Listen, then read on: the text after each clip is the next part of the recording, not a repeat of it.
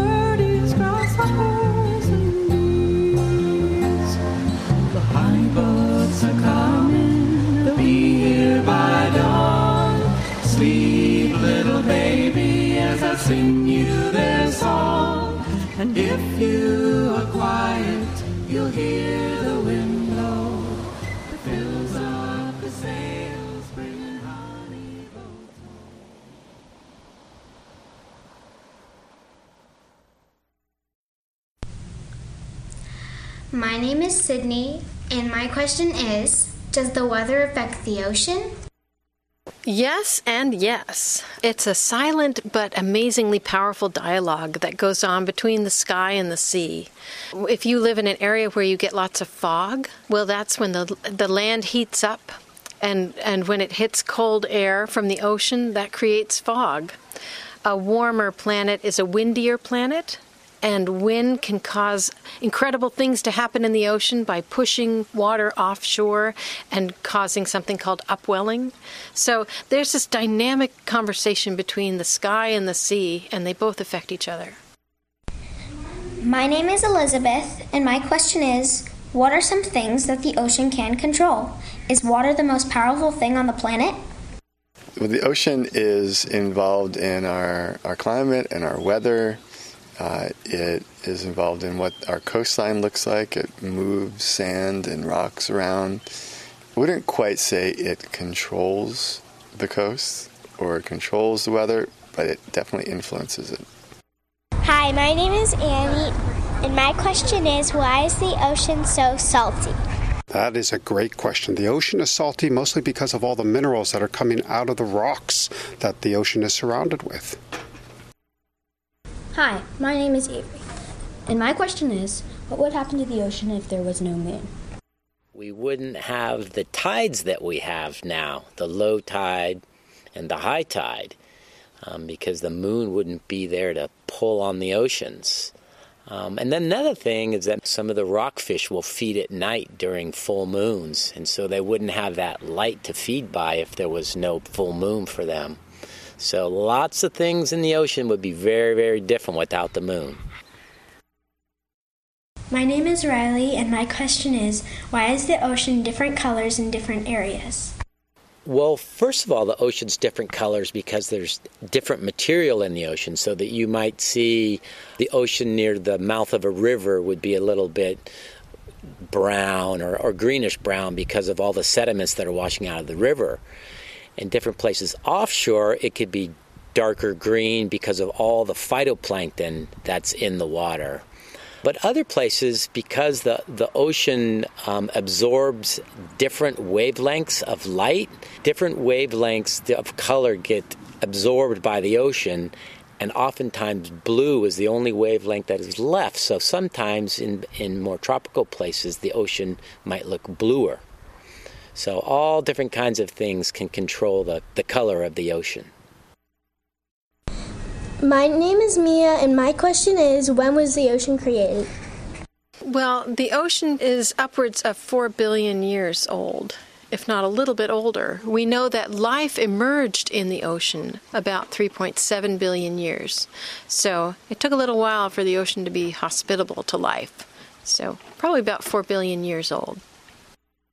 My name is Tori, and my question is Have scientists actually been to the deepest place in the ocean? If not, how are we sure how deep it really is?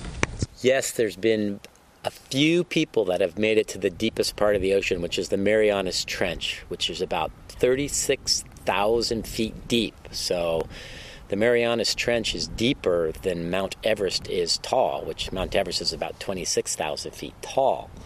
Um, so they have been down there, but before they got there, they knew how deep it was because scientists know how fast sound travels in the water. And so they can introduce sound in the water and then measure how long it takes for that sound to come back to their instruments, like an echo. My name is Nina, and my question is How much does the ocean rise because of global warming? Well, right now the average rate I think is about 3.3 millimeters, but that rate is increasing. How fast that rate will increase depends on a, a bunch of different things, including how warm we make the planet, because warmer water expands, and also how much of the ice melts, uh, say, off of Greenland, as well as Antarctic areas. How do earthquakes affect the ocean? The most obvious impact um, on the ocean from earthquakes is creation of a tsunami or a tidal wave because when we have those um, continental plates shift underneath the ocean, it creates a not a necessarily a big wave, but an extremely powerful wave that, when it hits the coast, um, can do a lot of damage if there's coastal sediments near um, low-lying areas. So, a good example of that was the tsunami that hit Japan a couple years ago, and all the damage that did to the coastal areas. When a, when a tsunami happens, why does all the water go really back first? When a tsunami happens, it's a wave that's generated from across the ocean, and that wave gets larger as it moves across the ocean as it builds up. Uh, and when it starts getting to shore, then it, it starts hitting the continental shelf and it, it pushes it even further up. So you have water drawn back to make a larger wave. And so that drawback is what you're experiencing before the wave comes in in a rush. Oh, so that water actually becomes part of the wave. It is part of the wave. Interesting. My name is Isabel, and my question is How much has the ocean changed over the years? And have animals and habitats been affected by global warming? We haven't been studying all creatures in the ocean, but many of the ones that we do have already shown some sort of effect. Uh, not all, but some of them. An example would be uh, animals that like warm water um, are benefiting from these changes. Bottlenose dolphin are occurring uh, more north along the coast of California because uh, they like warmer water. That's one benefit. Humboldt squid? Humboldt squid. So more sperm whales are north, feeding on Humboldt squid. Other species may not benefit, such as corals um, or, say, cold water species of Steller sea lions, uh, cold water fish. There are all sorts of species that would benefit and not. Why does sea glass become so smooth? Sea glass is polished by the ocean. So if you had a piece of glass that was um, right by the shoreline, every time the wave came in and out, it will tumble that little piece of glass and polish it more and more. So it's kind of unfortunate, but there was a time when people used to throw their trash in the ocean and a lot of that glass, after years and years of getting tumbled back and forth, back and forth in the waves, um, gets polished so that now um, it turns into a nice little piece of sea glass. Nice little find. Yeah. My name is Sophia, and my question is why do beaches have different color sand? Beaches have different color sands based on the types of rock that those sands actually originated from. There are many, many different types of rock all over the planet, and some of them are black, some of them are brown, some of them are red. And eventually, over time, rocks erode and become smaller and smaller and tumble and weather with rain and with colliding between each other. And especially on the beaches, they erode quickly because the ocean waves tumble the rocks around to become smaller and smaller grains of sand. So the different colors of sand are based on the types of rock that the sand actually came from. It's a fun thing to go to different beaches around the world and see the different t- colors of sand and realize how diverse our geology is on our planet. My name is Zachary, and my question is Is there more life in the sea or on land? There is way, way, way, way, way, way, way more life in the sea than on land. Period. There's more life in one in one little drop of water. There's millions of organisms. Um, so just imagine how much life there is in the whole ocean. My name is Ruthie, and my question is why does the ocean foam up when it touches the shore? The ocean foams up because there's lots of things in the water that you wouldn't get in something like drinking water. So there are things like sugars and slime from other animals, and when it hits the shore, it's sort of getting stirred up and it gets a little bit of extra oxygen in there, and it makes the bubbles that you like to see at the ocean. I've also heard it's um, phytoplankton and di- you know different types of plankton. Well, the phytoplankton, uh, the diatoms and dinoflagellates also produce slime, and that helps make the foam. Uh, but it's mostly things that are discarded, sugars and slime and mucus, and it all gets mixed in with the air because the ocean, the water is hitting the beach and getting stirred up. Can crabs ride waves? Baby crabs can ride waves. The main way that most marine crabs disperse and, and kind of get around the ocean when they're babies is they're really tiny and they become plankton and they float around on the waves and the currents and then eventually once they get big enough they'll stop riding the waves and they'll settle down on the bottom and make a home there until they have more babies that go out and ride the waves to find a new home. I've seen crabs ride turtles. Uh, I've seen crabs ride whales. I've never seen them ride waves, but I imagine they probably can. My name is Talia, and my question is How do animals that live on the bottom of the ocean find their food? Animals that live on the bottom of the ocean have different adaptations for for surviving overall. They're adapted to surviving under great, tremendous pressure, having all of that water on top of them. Um, there's not a lot of light down there, very little to none, and so they really have to have different adaptations for finding their food.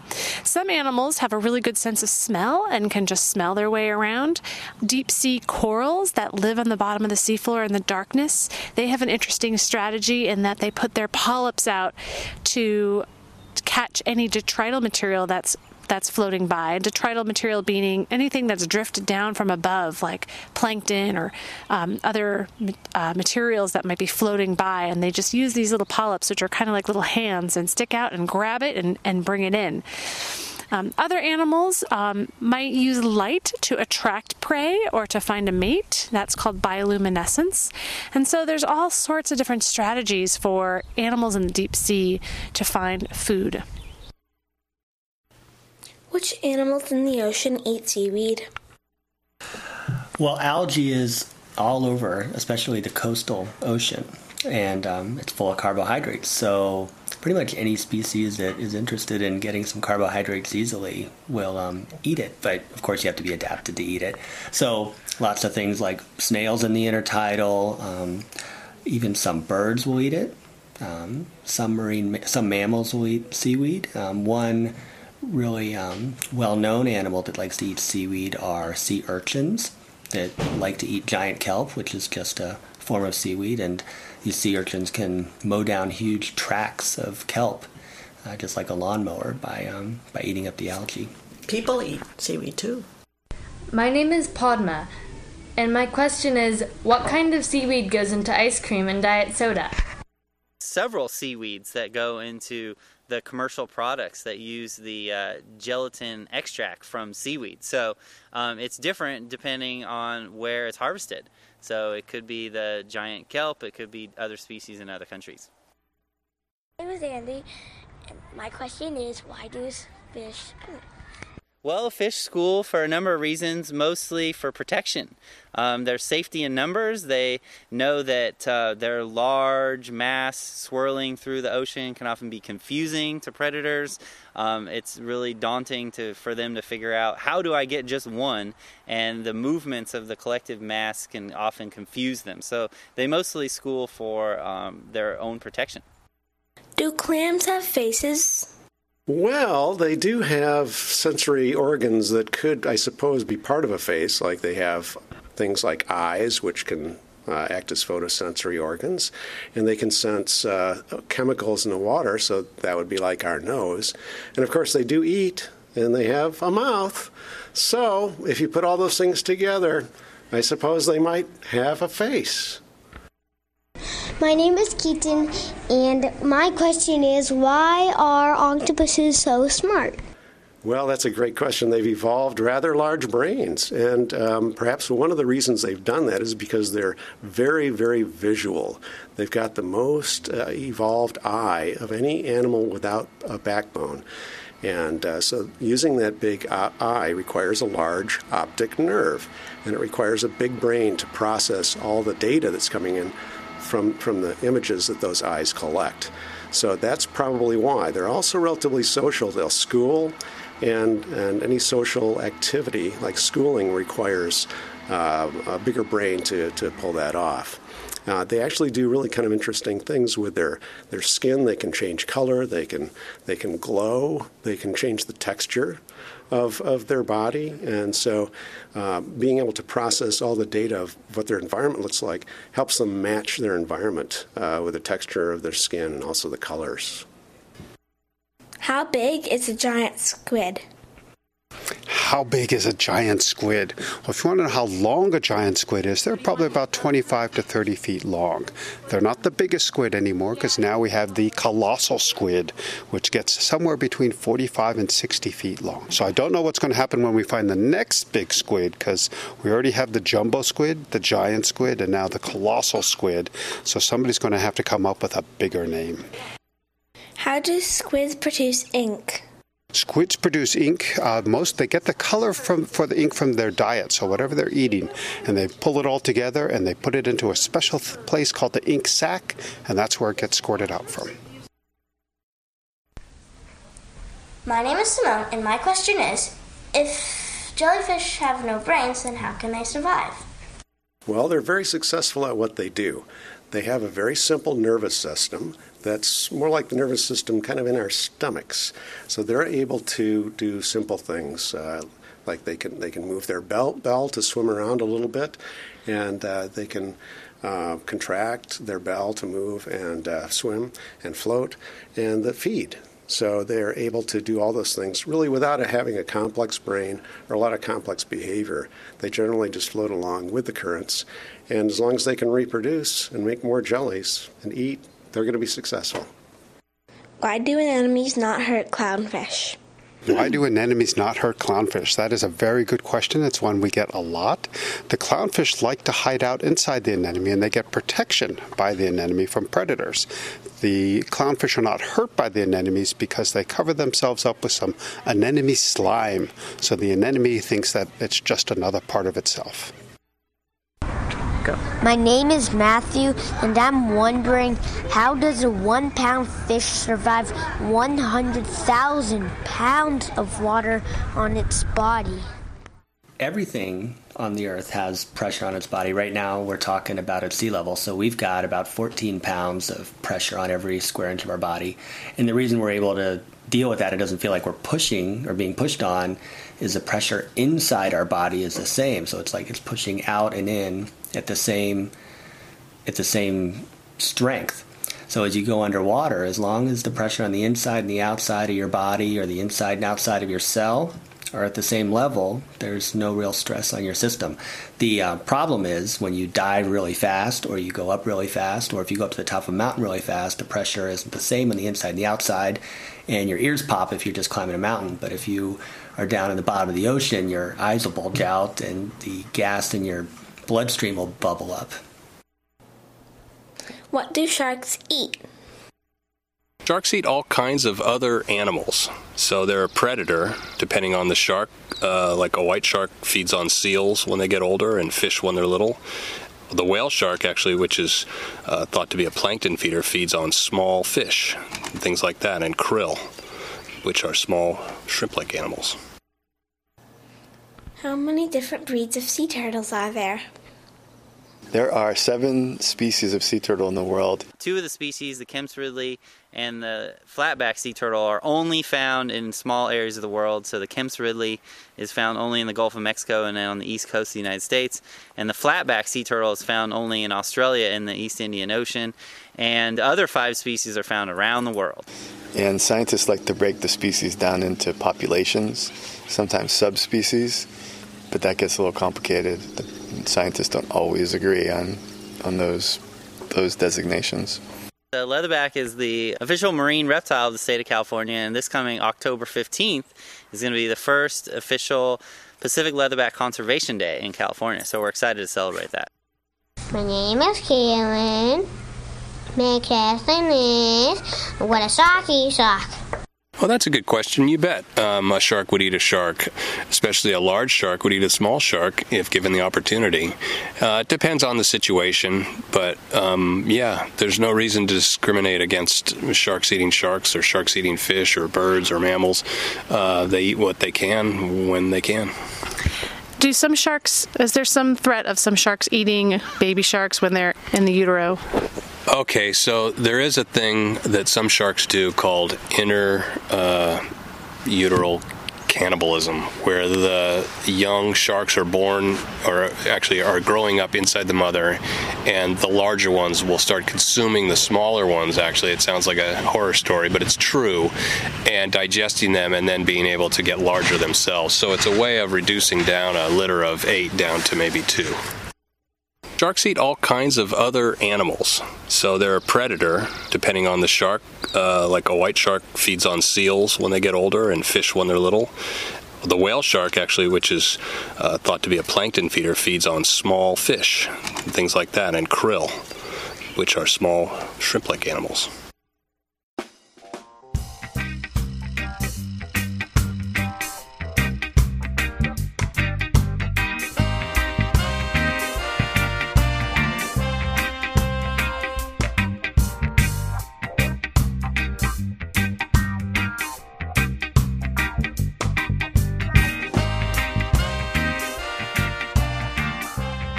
Listening to KWMR at 90.5 Point Reyes Station and 89.9 Bolinas. You're also tuned to Ocean Currents. And for those of you tuning in, you're hearing assortment of questions with expert answers. And these questions come from students at Ocean Shore School in Pacifica, California. They're getting ready for Oceans Week, where they really do an in depth study about the ocean, and the parents and teachers and students have been working very hard. So here is an assortment of some of the questions and the answers.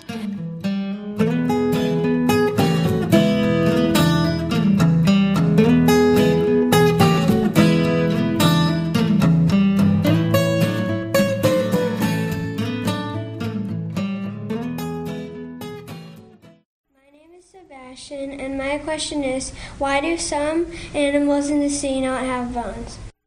Well, as a matter of fact, most animals in the sea don't have bones, and it's because they evolved a long time ago in many different types of animals. They didn't have a, a backbone. And so, most animals, in fact, on Earth, about 98% of them, don't have bones. They don't have backbones, they don't have any bones. So, the organisms that do have backbones and bones uh, create a skeleton inside their body, and they're able to get much larger on land and move around on land because they've got a much lighter skeleton that can carry all the weight. In the water, animals can get much larger and they don't have to have um, skeletons that can carry all their weight. My name's Aaron, and my question is what, uh, what happens if different species of fish mate? Well, for the most part, fish of two different species cannot intermix. Um, at the molecular level, the cells will not combine to make a new organism. Some species of fish are closely related and can hybridize. So it's kind of like what you see with your pets with a dog. You can have uh, two dogs breed together and create a new dog that looks like a little bit like both of them. But primarily, um, that does not occur, and you only have the interactions with the same species creating more of that species due to the specific genetic and chemical um, receptors and cues that must combine for successful reproduction. My name is Henry, and my question is which fish in the ocean are transgender? We call transgender when we're for biology and for animals. We typically typically call them hermaphrodites, and one interesting fish that's a hermaphrodite is the anemone fish. And these fish live near anemones, and the anemones only have a few fish that can live within them.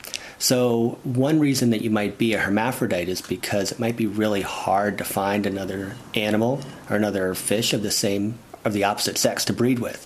So, if you're a hermaphrodite, you're kind of increasing your chances of finding somebody out there that you can mate with. So often fish that are in pretty low densities, there are not a lot of them around, you might want to be a hermaphrodite so that you increase your chances of finding somebody you can mate with. The anemone fish, in particular, um, only f- three or four or five fish can live inside the anemone and that means that there's not a lot of other fish around. There's really just a population of maybe four fish, and they're what's called sequential hermaphrodites. They start out as young males, and then as they get older, they become females. So the little guys are the males in the anemone, and they can have babies with the older females, and then when the older females die and pass away, the males can become bigger, become females, and then some smaller males move in so they can have this nice little family. And that's an advantage of being a hermaphrodite. Wow.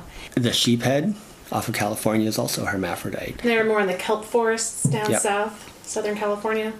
And um, one reason that those fish may be hermaphrodites is that um, larger fish typically are able to have a lot more babies. So it might be an advantage to be a female when you're larger, to, when you're older, to have a lot of babies. Might be an advantage to be a male when you're younger because there's no reason to be large and you can still fertilize a lot of eggs. My name is Evelyn, and my question is why do the waves glow at night sometimes? Well, the waves glow because there are tiny organisms in them that are emitting light. Isn't that amazing? Tiny organisms that can make their own light. And they make it by mixing two chemicals that they make in their bodies. They have these chemicals in their body. And when they're moved around in the water, they're disturbed, the two chemicals come together and they emit light. They glow. So you're able to see them when the waves crash. It mixes all these small organisms in the water and it creates the light from these two chemicals inside the bodies of these small organisms and it creates light well they're tiny tiny plants uh, that they're actually kind of a uh, almost plant animal because they're able to move around they've got a flagellum it's a little uh, whip-like uh, tail that they're able to uh, flick back and forth and move around Dinoflagellates. but they photosynthesize. They use energy from the sun to uh, uh, create food for themselves, simple starches, through photosynthesis. And uh, they're, they're in turn eaten by many other organisms in the sea. So they form the basis of the complex food web that supports all of life. There's lots of organisms in the world that glow and have bioluminescence, and most of them are doing it either to deter predators or to attract mates, um, or sometimes to help find food and attract food. Can dolphins understand human language? Some dolphin species do appear to understand the human language, particularly those that are brought into captivity and are trained. So if you go to an aquarium and you see dolphins performing, they obviously understand human language. Uh, but uh, dolphins in the wild have um, developed relationships uh, with individuals or people. This has been documented in Hawaii, uh, where uh, there seems to be some sort of communication going on between the two species. My name's Emily, and my question is Do whales have a hole to put water up? Well, all whales do have a blowhole, and the blowhole is actually like our nose, like our nostrils, to breathe air in as well as to exhale air out. The whales happen to have this on top of their head because that's how they evolved in the ocean to surface and have it closest to the surface have it closest to the air to exchange the air. Now, sometimes when we see a, whale come to the surface, we do see an exhalation of air, a big spout almost. It looks like water, but it's really air and water mixed. And basically, it's just that little bit of water that's sitting on top of the whale, right around that little pocket where the blowhole is. And when they force the air out of that blowhole, a big spray comes out. And it sort of looks like a spout of water, but it's really a spray of air mixed with water. What is the longest living ocean fish? Well, there's some evidence that uh, there are fish that we know live to over 100 years old. Some of the uh, big rockfish that have been caught up in Alaska and even along California's coast, we know that they're over 100 years old. Now, there are many other fish that uh, get much older. There's um, evidence that some small freshwater fish, like uh, koi, that live in, in small ponds and fresh water, those can be over 100 years old as well, some of them. Um, and then there are many other fish that we don't know how long they live. It's a mystery. They live in the deep sea, environments that are very difficult for us to get to, and we just don't know much about them. So there may be fish that live even longer than 100 or 200 years old. My name is Bella, and my question is Do fish sleep? Sleeping can be defined technically. When we sleep, we go through different periods of sleep deep sleep and light sleep. And fish have periods when they rest. For instance, during the night, parrotfish will create this sleeping bag of mucus, and they will essentially rest in that during the night. Now, whether it's technically sleep or not, it's resting. Um, so it's equivalent to the way we sleep. Why don't fish blink? Well, some fish do blink. They have clear, transparent eyelids that you just can't see. Um, not every species of fish does this, and one of the things that makes fish biology so fascinating and one of my favorite subjects is because there's so many different kinds of fish, so many different adaptations in all of those fish for them to behave just a little bit differently and for them to occupy the many, many different areas of the ocean.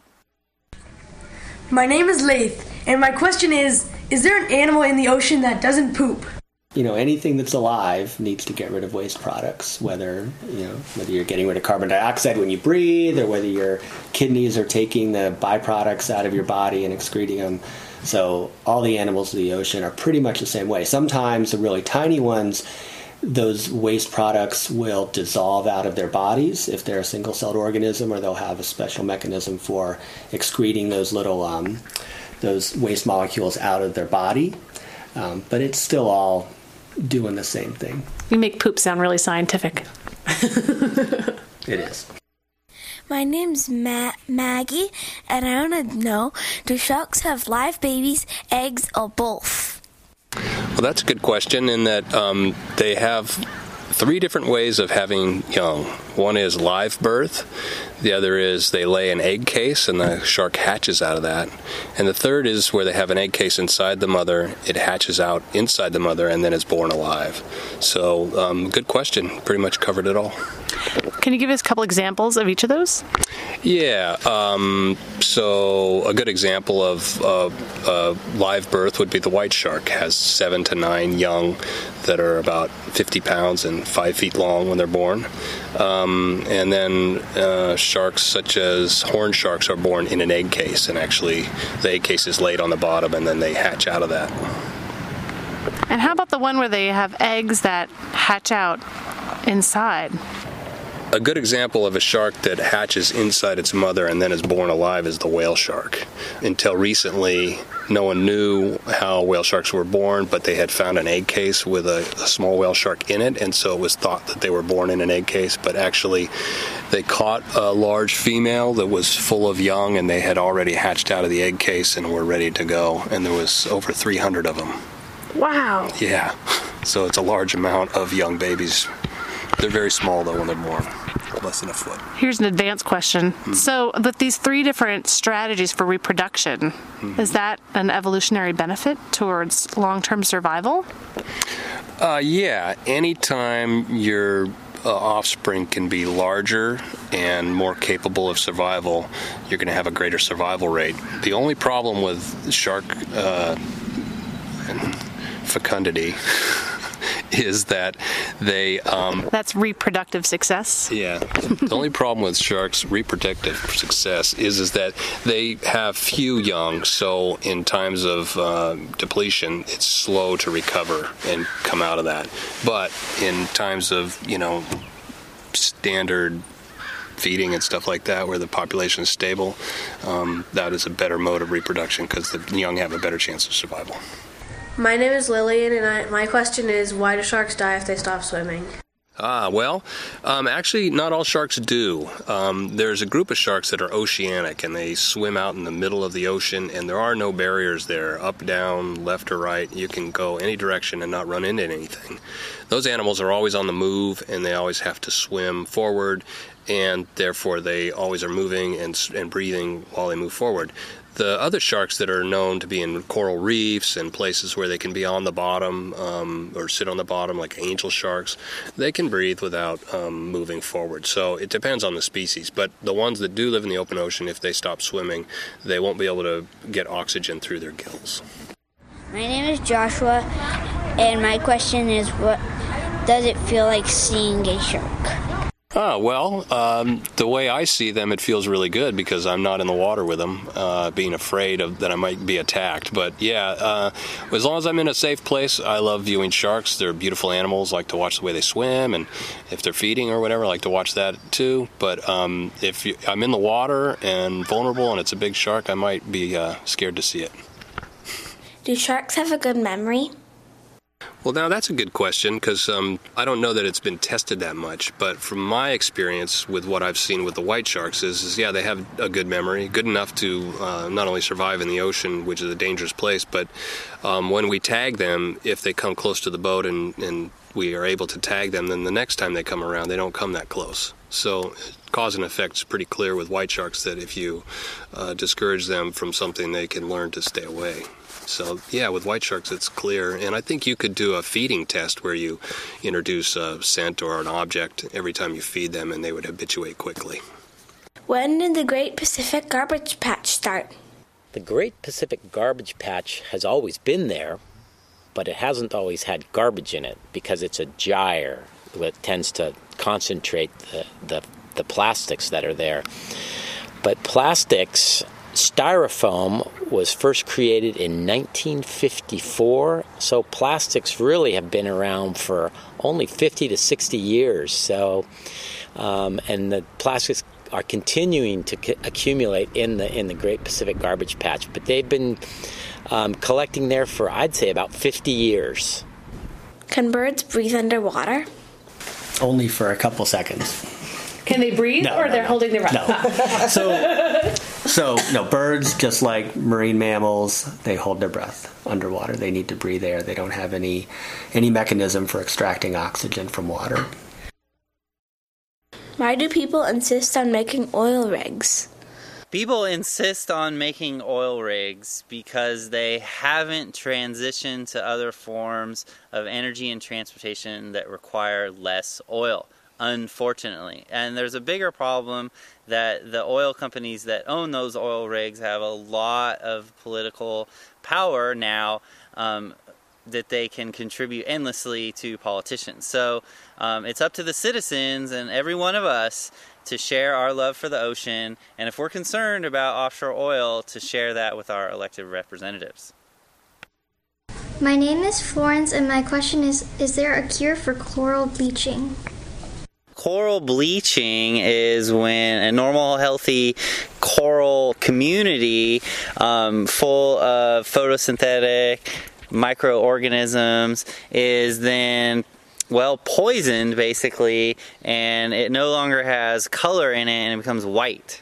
Um, now the causes of coral bleaching are not completely um, across the board always the same so sometimes the cures are different but yeah we can bring back coral reefs that have suffered coral bleaching through good water quality management and sustaining a healthy ocean. Who owns the ocean? Everybody, We all do. We all own the ocean. and I guess nobody owns the oceans. It belongs to all of us um, to take care of while we're around.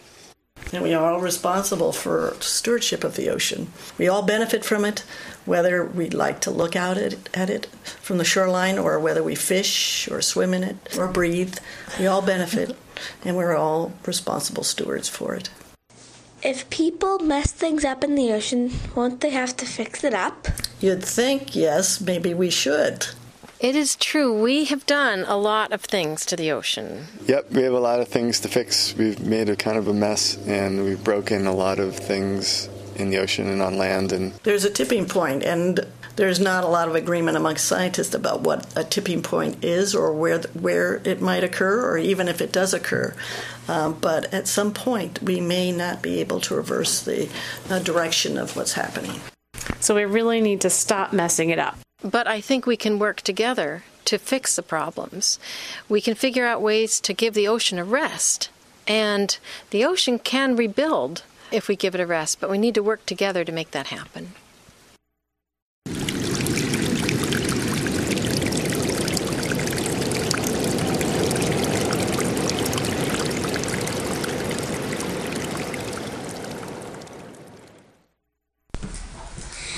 Hello, my name is Mateo, and what can, my question is, what can we do to save ocean animals? Uh, the best way to save ocean animals is to um, use and live near the ocean responsibly. Don't take too much sea life out of the ocean. Don't put too much pollution into the ocean. Um, you know, those are probably the main things. There are things that you can do beyond that to try and restore animals and plants that have been too degraded. Um, but but the biggest general rule is try not to mess things up too much. The other thing you can do is let people know how they can also help the ocean in restoring and buying things that are affect the oceans less. Drive efficient cars. Yeah. There are so many things we can do for ocean animals. I think learning about them is one good thing. Go see them.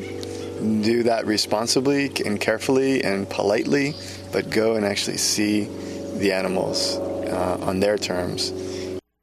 Comes down to you know personal preference, what you do with garbage and marine debris, throwing things in the ocean, throwing things away correctly, recycling, and then just you know being aware of what's out in the ocean, and then you know sharing that with your friends. And if things aren't going well, if things are declining, then share that. And if everybody knows what's going on, there's enough people out there to turn things around. So it's mainly about uh, people understanding what's out there been listening to Ocean Currents and you've been listening to students and experts answers, students' questions and answers from the experts about the ocean. These were questions from students at Ocean Shore School in Pacifica and experts from all around the Bay Area, marine biologists and marine scientists giving their two cents about some of these wonderful, deep questions about the ocean and the critters inside it. And I hope you listened and heard something new that you did not know. There's something for everyone. I wanted to thank specifically the students, teachers, and parents and the faculty at Ocean Shore School. This is a lot of work, and especially my sister, Julie Stock, for recording all the students' questions, which was awesome. But also, I would love to thank the experts who gave all their time for the answers George Matsumoto from the Monterey Bay Aquarium Research Institute, Sarah Allen from the National Park Service, Scott Anderson, local shark researcher in West Marin, Dan Howard from Cordell Bank National Marine Sanctuary, Tierney Thys, the National Geographic Explorer and Marine Conservationists. Ben Becker from Point Reyes National Seashore, Bob Van Syoc from the Cal Academy of Sciences, Chris Pincetich from Turtle Island Restoration Network, and Jay Nichols, turtle biologist and ocean conservation leader. Great group of people. It was super fun to put it together, and I hope you enjoyed it. I do have two more minutes, and I want to share two announcements with you. Um, we have a photo exhibit in the Point Reyes Library right now of highlighting some of the most beautiful pictures of Cordell Bank National Marine Sanctuary, things that live above the water, in the water, and on the seafloor. Some of the most beautiful images that we have. And the exhibit will be up till probably late June, maybe even early July and you're welcome to come in anytime the library is open to see these images. And we'll be having a special reception and celebration of World Oceans Day for that on June 6th, um, 6 to 8 p.m. And you'll hear more information about that next month or potentially here on KWMR. And also at the end of the month, May 28th, there is a really interesting panel on the ship strike issue, meaning ship strikes with whales. And this is being put on by the American Cetacean Society San Francisco Bay chapter on May 28th at 7 p.m. at the Bay Model Visitor Center. And you can get more information about it at the web on the web at www.acs slash or dash acs-sfbay.org, a panel of all the people that have been working on this issue across organizations, agencies, as well as industry in terms of how do we reduce the impact to whales from the large ships that come inside the San Francisco Bay and outside the San Francisco Bay, where we have one of the largest congregations of marine mammals, endangered species at that mostly. So take a look at that May 28th. That about wraps up the show today for Ocean Currents. Thanks for tuning in. Ocean Currents is the first Monday of every month, and I have a podcast online at cordellbank.noaa.gov. You can go there to get past episodes or go into iTunes to subscribe to that. And I'd love to hear from you. Listeners, comments, questions, ideas for future topics, please email me, jennifer.stock, S-T-O-C-K, at noaa.gov. Thanks for tuning in today, and up next will be Rick Clark with Cruising the 50s.